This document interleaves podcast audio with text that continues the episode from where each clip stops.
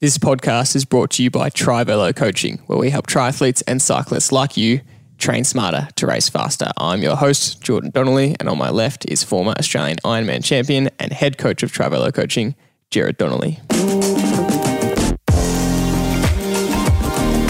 Welcome to today's episode. We are in a pretty good mood today because it's the first day of spring, the sun is out, and we've got an exciting topic to talk about. But uh, before we get into the topic, just a reminder if you haven't, you can join our free Facebook community. And the link for that is in the bi- in our bio or in the description uh, of this podcast episode. And also, if you uh, enjoy our podcast, please remember to leave us a comment and a review. It really does help us and get the word out of our podcast and our information to other athletes like you who benefit from it. So, today's topic, we are exploring the best training sessions on the bike to make you a well rounded rider. And last week we spoke about what we believe to be the best value running session. Uh, and today we're going to really go into detail about what type of sessions could help you specifically become a better athlete. And every athlete is slightly different. So some sessions might be really beneficial to you that you hadn't thought of yet. Uh, but before we get to the topic, uh, as always, we want to start with our gratitude segment, reminding you to find something that you are grateful for in your week, especially in these lockdown times. So,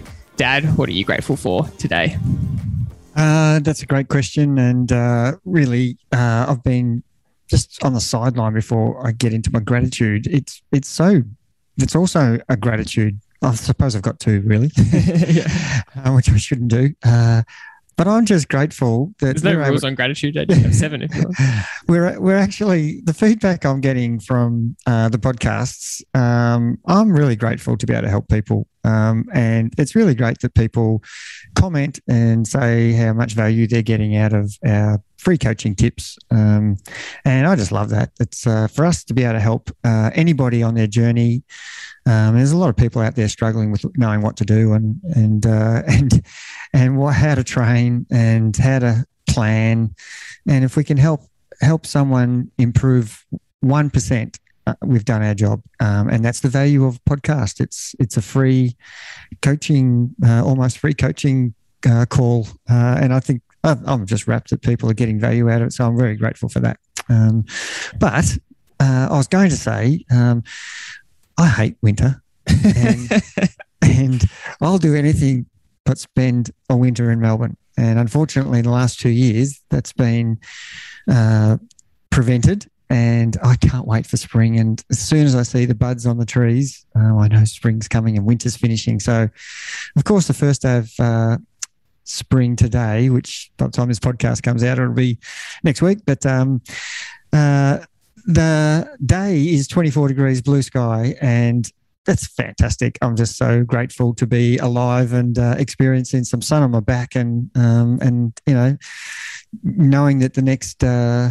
three or four or five months are going to be better weather, and uh, it just puts a smile on your face.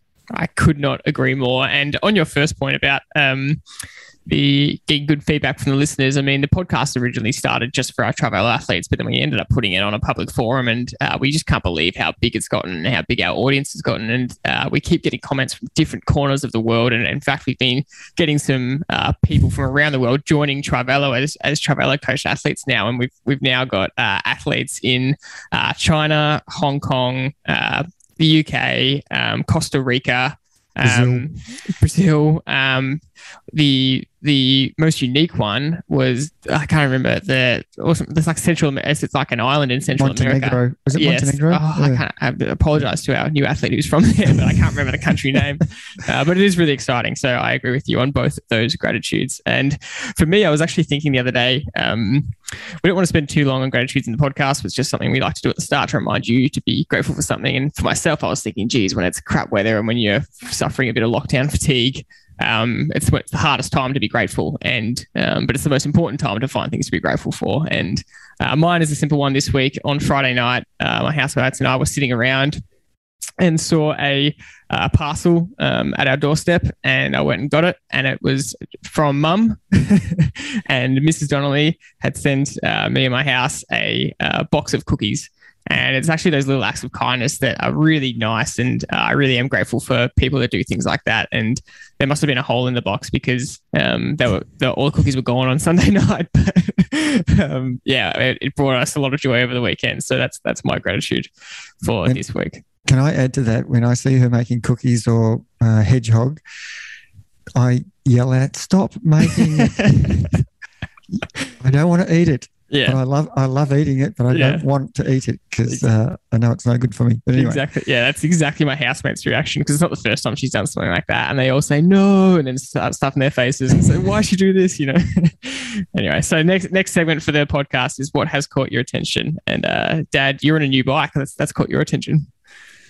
yeah, interesting. And uh, there's a, a point I want to get across um, to everybody out there. If you're used to riding the one bike and then you change bikes, no matter how good a job you try to do to set it up the same as the old bike, it isn't the same. And you need a little bit of adjusting time. So that's the first thing. That's the first thing that caught my attention.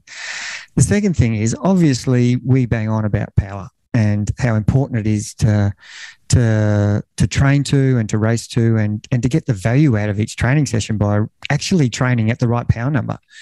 And I do a session on Tuesday with this new bike, and I'd totally forgotten that I had a different power meter on the bike.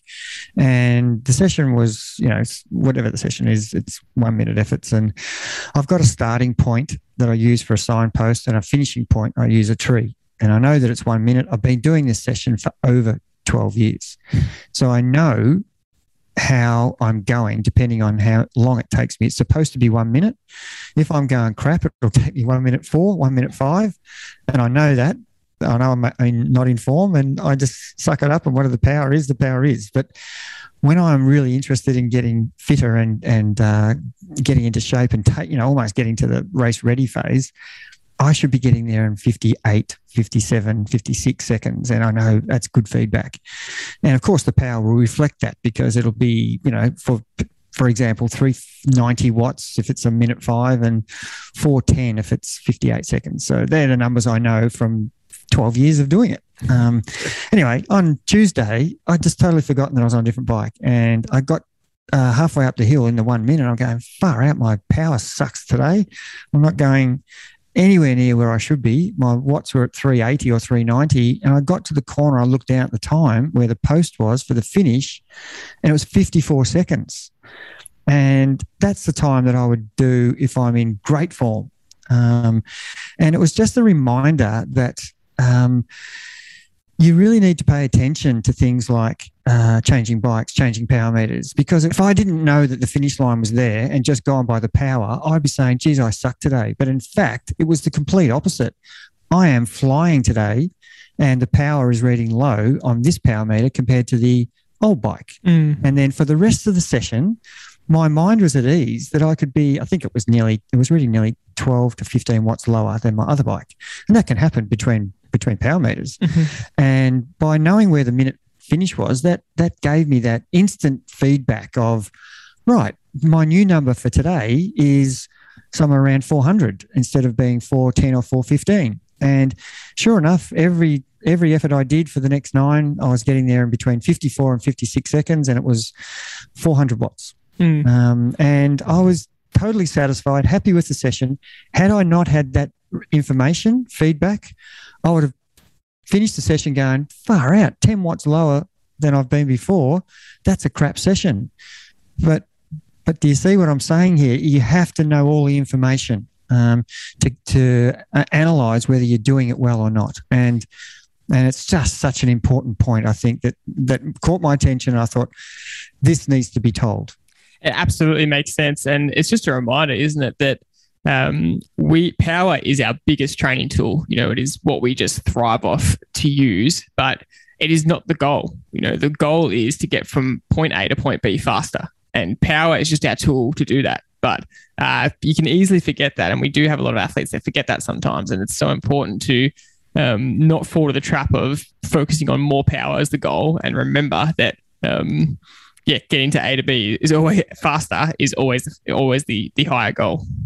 What you've just said is 100% accurate.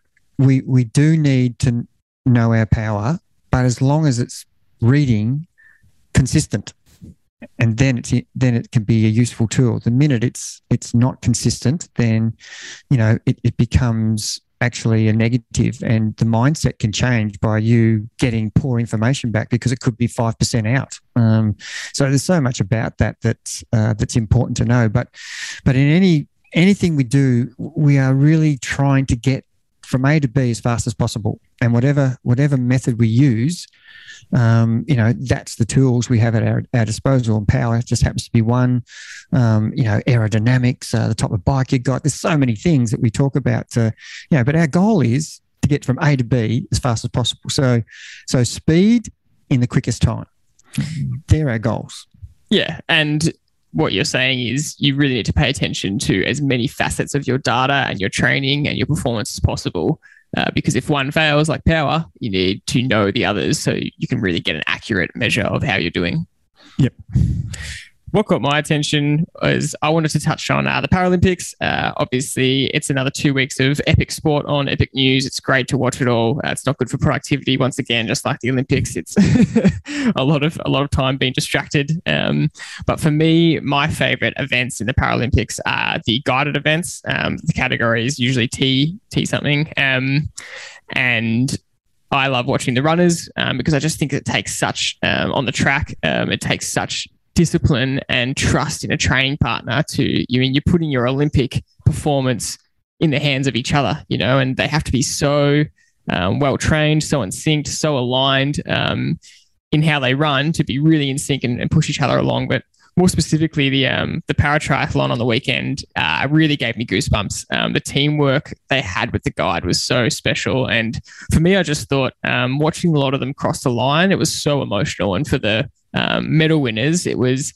doubly as emotional because you imagine the feeling as a solo athlete if you win a medal and how satisfying that is. And sometimes triathlon or cycling can feel a bit like an individual sport, uh, and we know it's not. But um, you spend so many hours training on your own. Um, but really, it takes a team for any athlete to complete a triathlon or, or cycling event. You know, the age grouper, it takes their family or their partner um, or their friends around them or their people closest to them uh, to help get them there. It takes teamwork, it takes a lot of effort, it takes a great relationship and teamwork between the coach and the athlete. Um, and so for uh, on the weekend to see um, these athletes be able to share these moments together across the line, I just thought that was so special because when they when they medaled, they were able to just hug each other straight away and know the amount of hours that they'd put in side by side. Um, yeah, I just absolutely loved watching that, and um, yeah, it reminded me of the atmosphere at you know triathlon events where um, doesn't matter what time you finish the seventy point three in, for example, when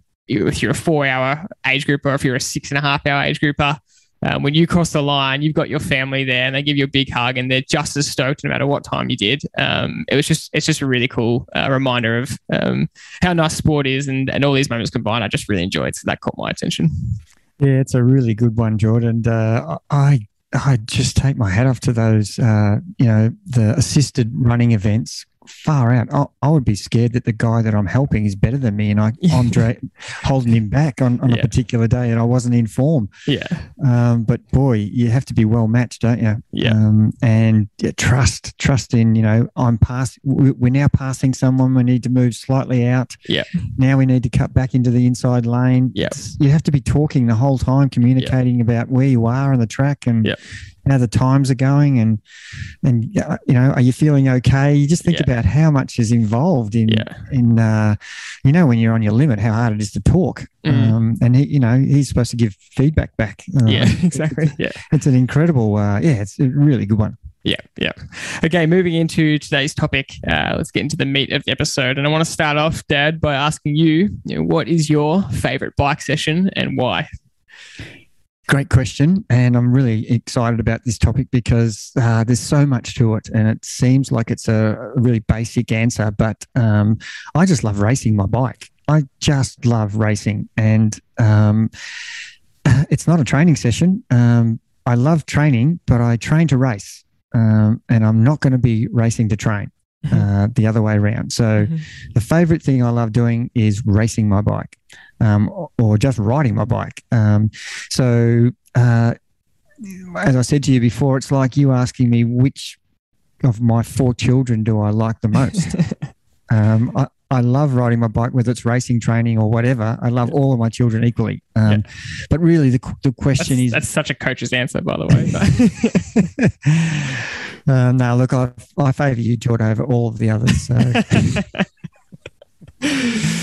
Uh, I don't think the others will be very happy about that yeah, answer. But, but, um, I don't think they listen to the podcast anyway.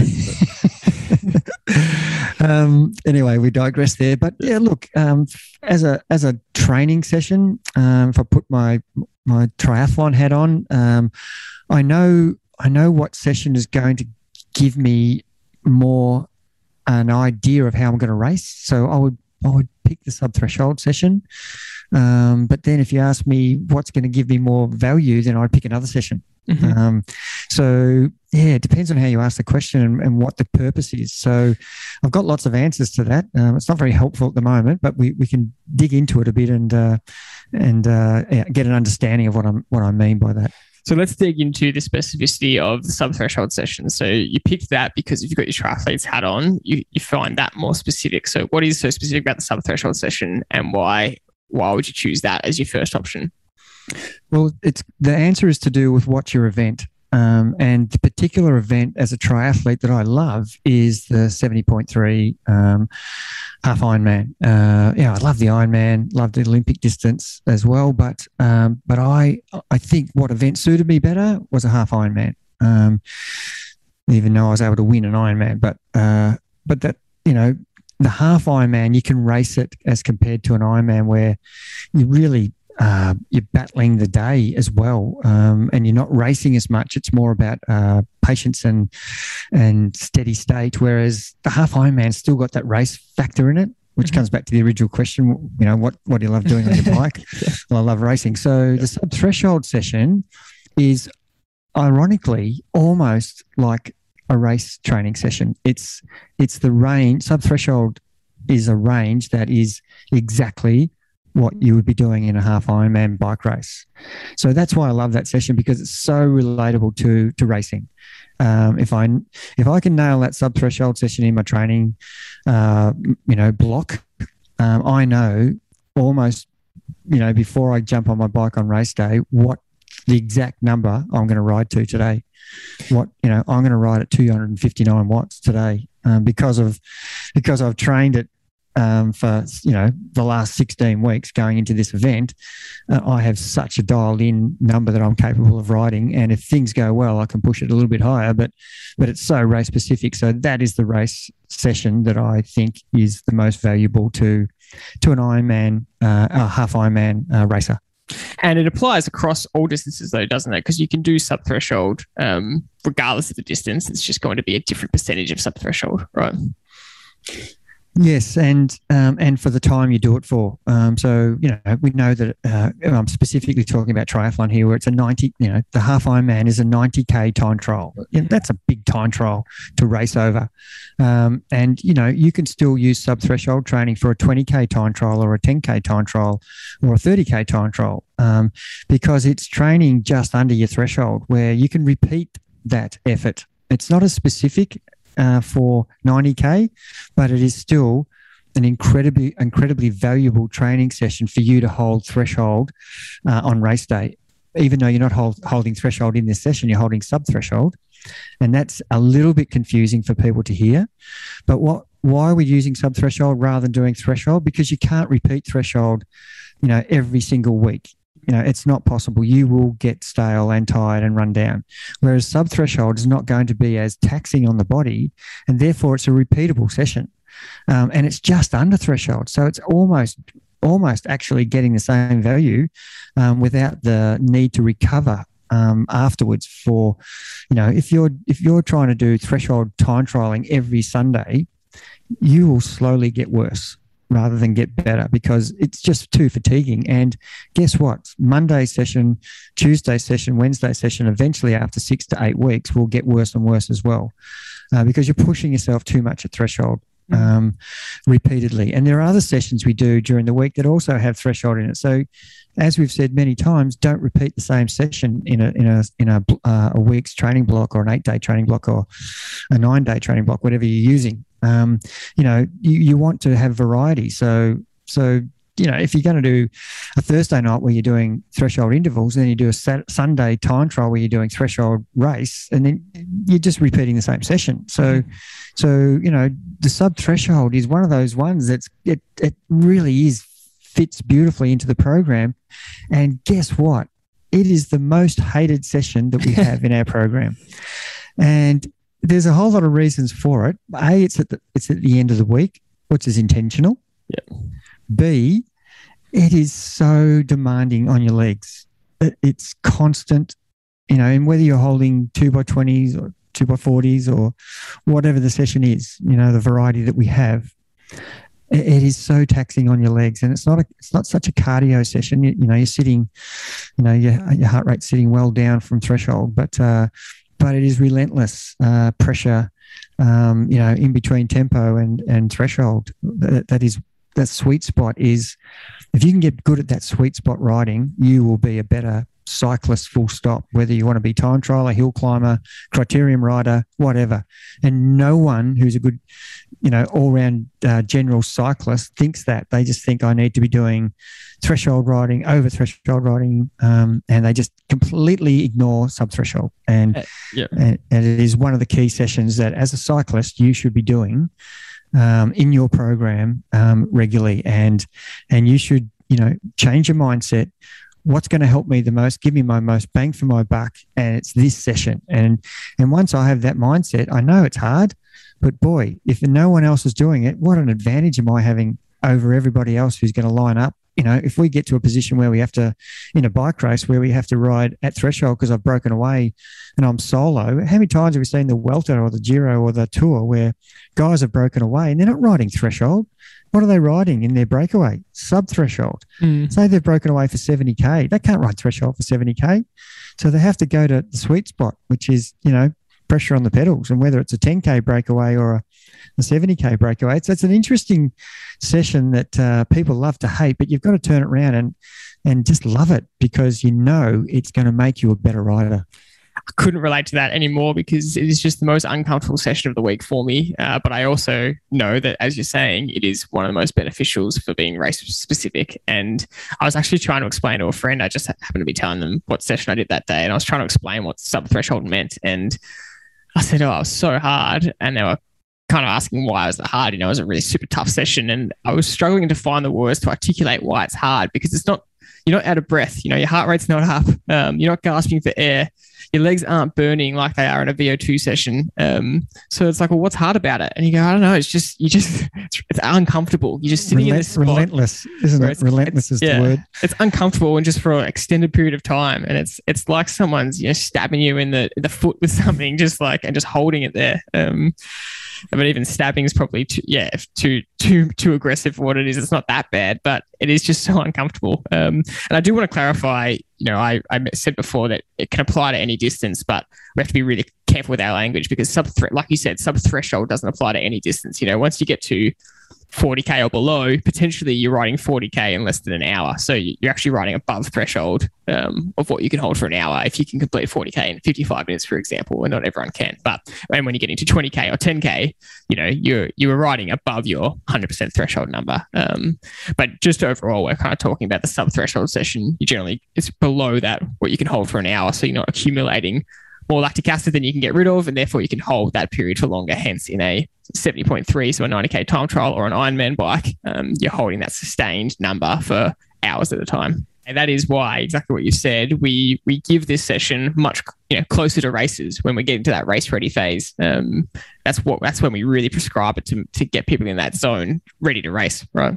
Yeah, exactly, and that's what, exactly what I was going to say as well. and, and, and that's when it comes into the race ready phase, and and it is a good one to to build fitness, but it is a good one to actually uh, hone in on uh, your you know, we talked earlier about, uh, you know, getting from A to B as fast as possible, you know, mm. understanding what your, um, what your power number is at sub threshold and what the average speed is related to that. And that's a really intriguing thing. And, you know, you can almost predict your finishing time if you know that you can average 40 Ks an hour um, at 300 watts for 90K, you'll know that that's a two hour 12 uh, 90K. Um, that you know it, it's almost get, handing you the result. Yeah. Um, yeah. So you, you need to you need to understand uh, what that relates to in terms of uh, of of effort, and I think that's a, that's an invaluable tool.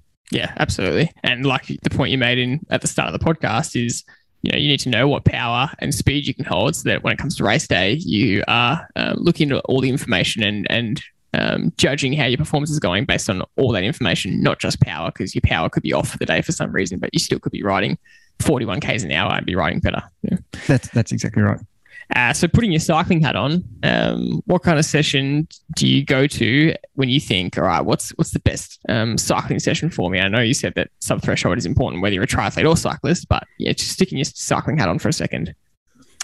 Yeah, and once again, I've got to keep saying that uh, there isn't one session that is going to give you the the outcome of improvement, um, but but there is a session that will actually make you a better cyclist. And and again, this is a session that I have to change my mindset because it is so hard. And sub threshold is different hard. This is actually the most taxing.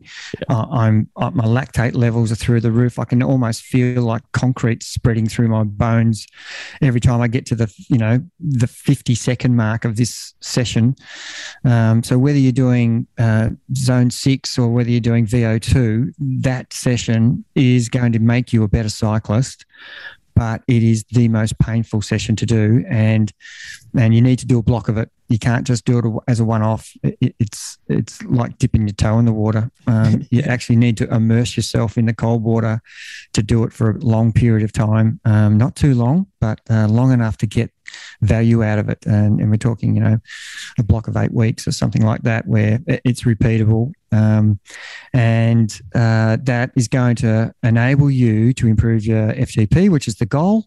Um, so you, if you're a you know 200 watt rider and you do this block and you end up as a 215 watt rider, you're going to be so much more uh, able to to do the things you want to do in your bunch ride because you're actually 15 watts better rider. Um, you're able to time trial better. You're able to hill climb better. Um, you know, you can go up the hill faster because you're pushing more watts. it, it is the one thing that's going to improve your FTP. Um, uh, and that session uh, is the one that is the most painful to do, but it is the one I know that it's going to make me a better rider. And you can't do it all year round. Um, again, it has to be specifically put into the program when it's most needed. And that's the beauty of understanding when to do certain things uh, in the program. But uh, but that is the one that um, that hurts me the most. But uh, but I know that I'm going to be such a better rider uh, when that block finishes. Um, and I'm excited about that. So I look forward to the session, even though it's a warped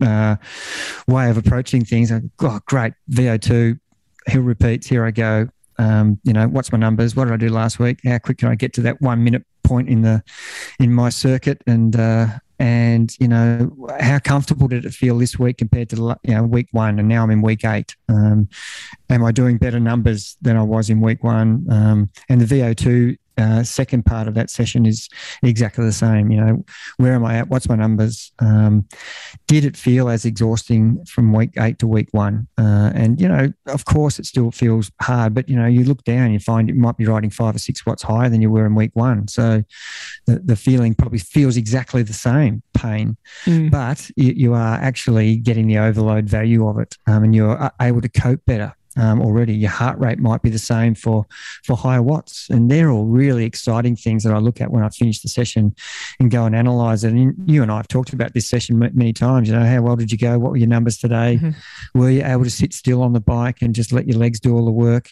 Mm-hmm. You know, not bounce your your upper body around as you're trying to you know ride a 60 RPM.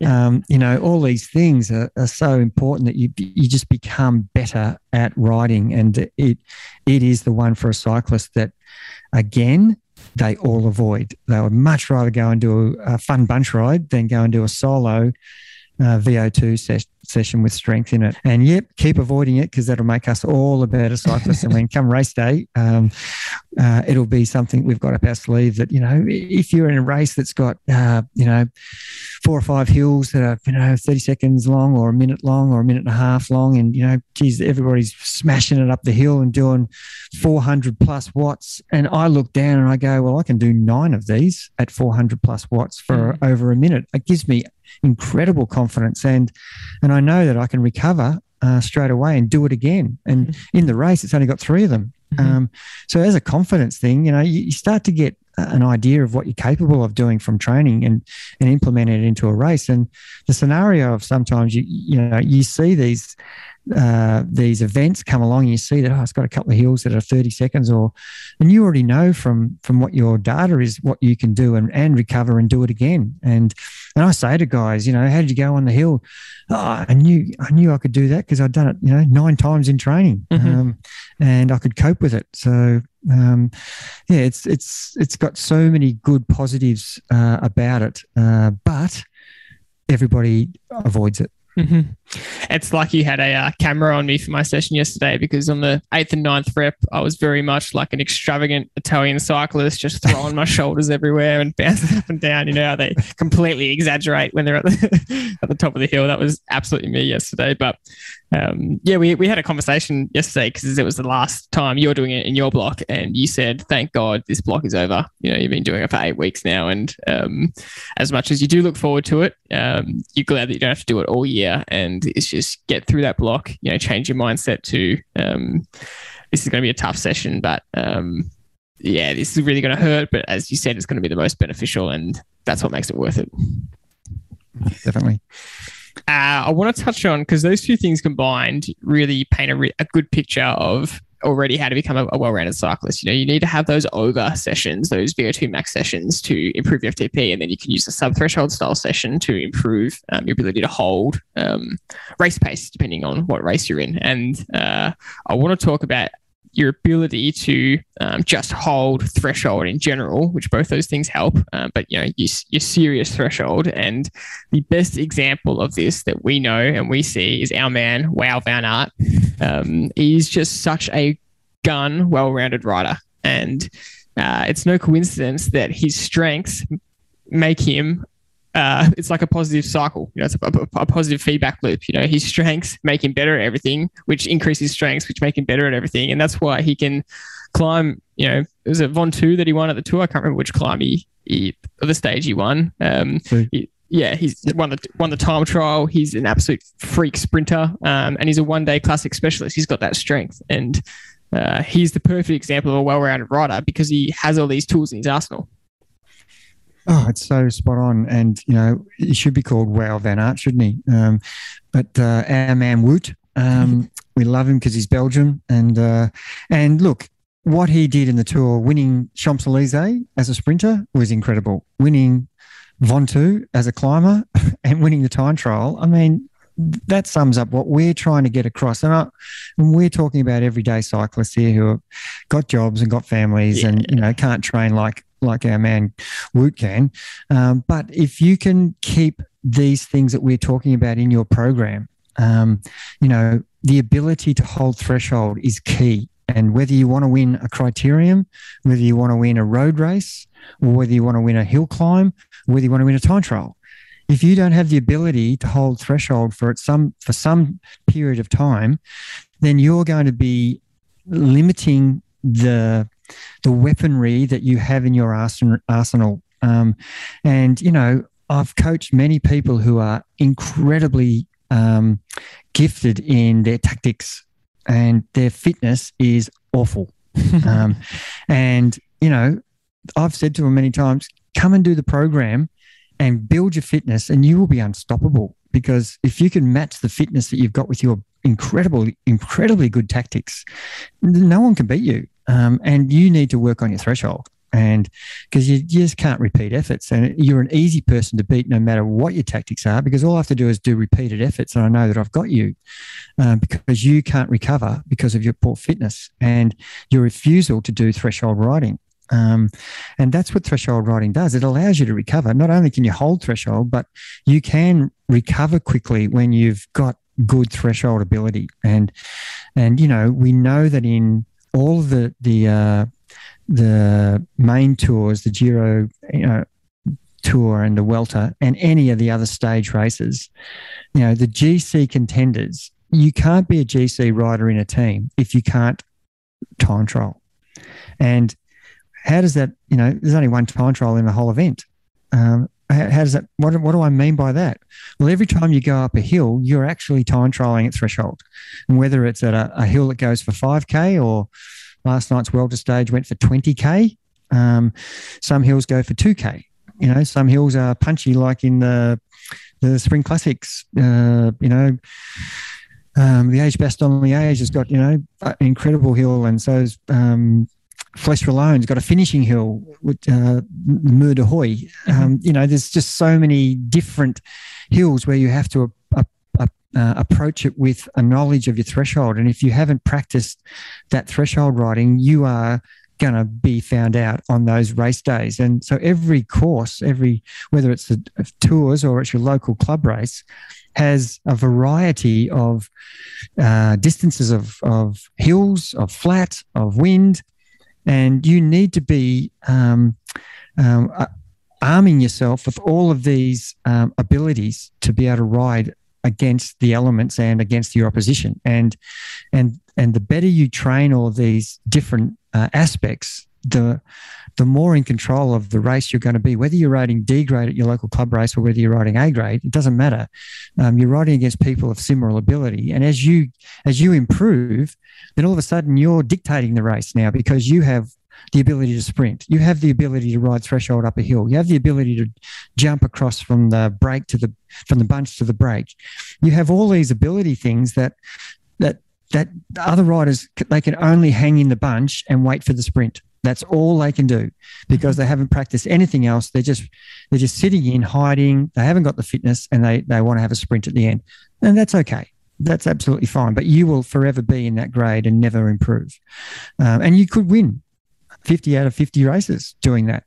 But if someone comes along in your grade who's got something else, you're going to be found out straight away. And you know the tactics are still important, but but but being a well-rounded cyclist and and improving such to the extent that Wout van Aert is the top of the tree, and mm-hmm. you know we're all trying to strive to that to that level to be a good climber, to be a good sprinter, to be a good um, you know one day classic rider, to be a good time trialist. Um, so you know that's our goal, and that's what everybody should be striving to make themselves a better cyclist. And that's that's what this podcast is about. Just giving tips that people are desperate to hear that how can I get better? How can I beat my bunch? How can how can I be the strongest in the bunch? At the moment, I'm just hanging on. Um, these are things that you should be using in training and then gradually over periods of weeks months and years you will go from the back of the bunch. And i've got that many examples of people who join our, our particular bunch ride which you know doesn't happen very often these days in the last two years uh, with with covid. But guys have started just hanging on and then now they're at the front of the bunch putting the hurt on everybody. And and it brings a smile to my face. It, it kills me but um, but but it's terrific to see them work their way through the bunch and they get such confidence and you know and they know that they've done the work. Um, they know they've got variety in their training. They know they've got sessions that no one else is doing um, that are improving their FTP, improving their ability to hold threshold, riding at sweet spot. You know, doing the endurance ride. But but we started off this podcast by trying to identify which is going to be, you know, the one session and and the and the general answer is there isn't one thing that's ever going to be the difference. If I just gave you the one session and you just rode easy for the rest of the week, you would improve still, but it would be such a slow rate compared to adding recovery, tempo, endurance, subthreshold, um, over under, uh, you know, every single other thing that we do in the program. So, um, you know, you just can't add one thing and expect it to be the answer. It's got to be a combination of things, but there are specific sessions that will uh, improve you uh, and get more bang for your buck and give a greater rate of improvement, and it'll probably happen quicker. Um, and we, we talk about that with cyclists in general, especially with the the Wout Van Art example. Uh, I'm, I'm going to keep calling him Wout Van Art forever. Um, but this applies so directly to triathletes as well, because triathletes, you know, you just ride the one pace in the race, but it doesn't mean you train that way to perform better in the race. You need to train the way we're talking about. Be a better, all well-rounded rider, and then um, that will help you get really specific uh, when it comes to your race. And this is the last point I wanted to touch on: is that um, we really do pride ourselves at Trivelo about being good at time trials, um, but that's because we pride ourselves on being good, well-rounded riders, and we train people to be good, well-rounded riders. And I want you to just talk on that uh, concept a little bit more because um, it's something that you do really deliberately, and it allows athletes to have a wider choice of what they want to go for. Um, basically, I think I mean you use the word you, riders can do whatever the fuck they want because they're they're um, in such good shape to step into any category of race. It just opens your options up, up George. It, it's incredible. Um, you know, become a better time trialist, and you are going to be a better cyclist. And and I could stop the sentence there, and and people go away and practice time trialing. That that would be the end of it. But but the question is why? What what, what is it doing? Um, and just what you said before, you know, in triathlons, you know, we're trying to ride at steady state pace the whole way. Um, remember, in a triathlon, if the general course might have hills and it might have wind, so there is periods in a triathlon even where you're having to ride at a different power. Uh, could be the top of the range that you set, and it could be the bottom of the lane range for a downhill or you know a, a tailwind. So, so you know, it's very rare that we actually are on a dead flat course with no wind and and at the end of the day, we're still having to manage power um, at different variations in the one race. Even even as a 90k time trial, you know, there is no course. Well, Busselton probably is as close to a flat pancake, but you've got corners, turns, U turns, where you're having to get out of the corner and get your bike speed back up. So you're, you're burning a match by riding high power there. So, so that, you know, it's not like you're just riding across the Nullarbor and holding 260 watts for two hours 15 with no change in wind or, or, or, or gradient. So, mm-hmm. so, you know, that's variation in in uh, time trialing power is really important, but the actual time trial training, um, and where you know where, whether you want to call it time trial training or threshold riding, it's more accurate to, to talk about threshold riding, um, and you know, and and and various percentages of threshold riding. Um, so, so when you're doing a tempo session, it's and it's seventy five percent of your threshold. I'm wanting you to ride at 75% of your threshold. It's threshold riding at 75%. percent mm hmm When you're doing a, a 20 minute time trial, I want you to ride at your 100% threshold. So when you're doing a sub threshold, I want you to ride at 90% of your threshold. So all these sessions, we're trying to get your body used to riding at different percentages of threshold so that you know you are used to holding steady state. And that is the thing that's going to be the biggest weapon that you can use. Um, you do the other sessions, of course, that that have high power, high intensity, over unders. You know, there's so many other examples of what we've talked about, but but you know, the almost the foundation session is threshold riding at various intensities, and that is the last thing most cyclists go to when they they say, right, I'm going to get fit for I don't know three peaks or Amy's. Mm-hmm. I just need to ride the bunch. I need to go and do hard, fast training. That'll really bring me up. And it will. It will help you. But if you don't lay the foundation, it's like building a house without, you know, concreting the stumps in or or laying a good slab with reinforcement in it. If you don't do that, no matter how hard you ride in those fast bunch rides, you will stay the same at some point. Whereas if you lay a fast, a, a good a foundation of threshold riding, where you can hold steady state, you know, um, at different percentages, you have got so many more um, avenues of of improvement from that base uh, that you've established in your training, and avoiding that. That's that's the no fun thing, and that's why people go to the bunch ride because no, that's boring. I don't want to do threshold riding. A, you're not very good at it, so you avoid it. B, it's boring. Um, but but C, it's the best thing you should be doing. Mm-hmm.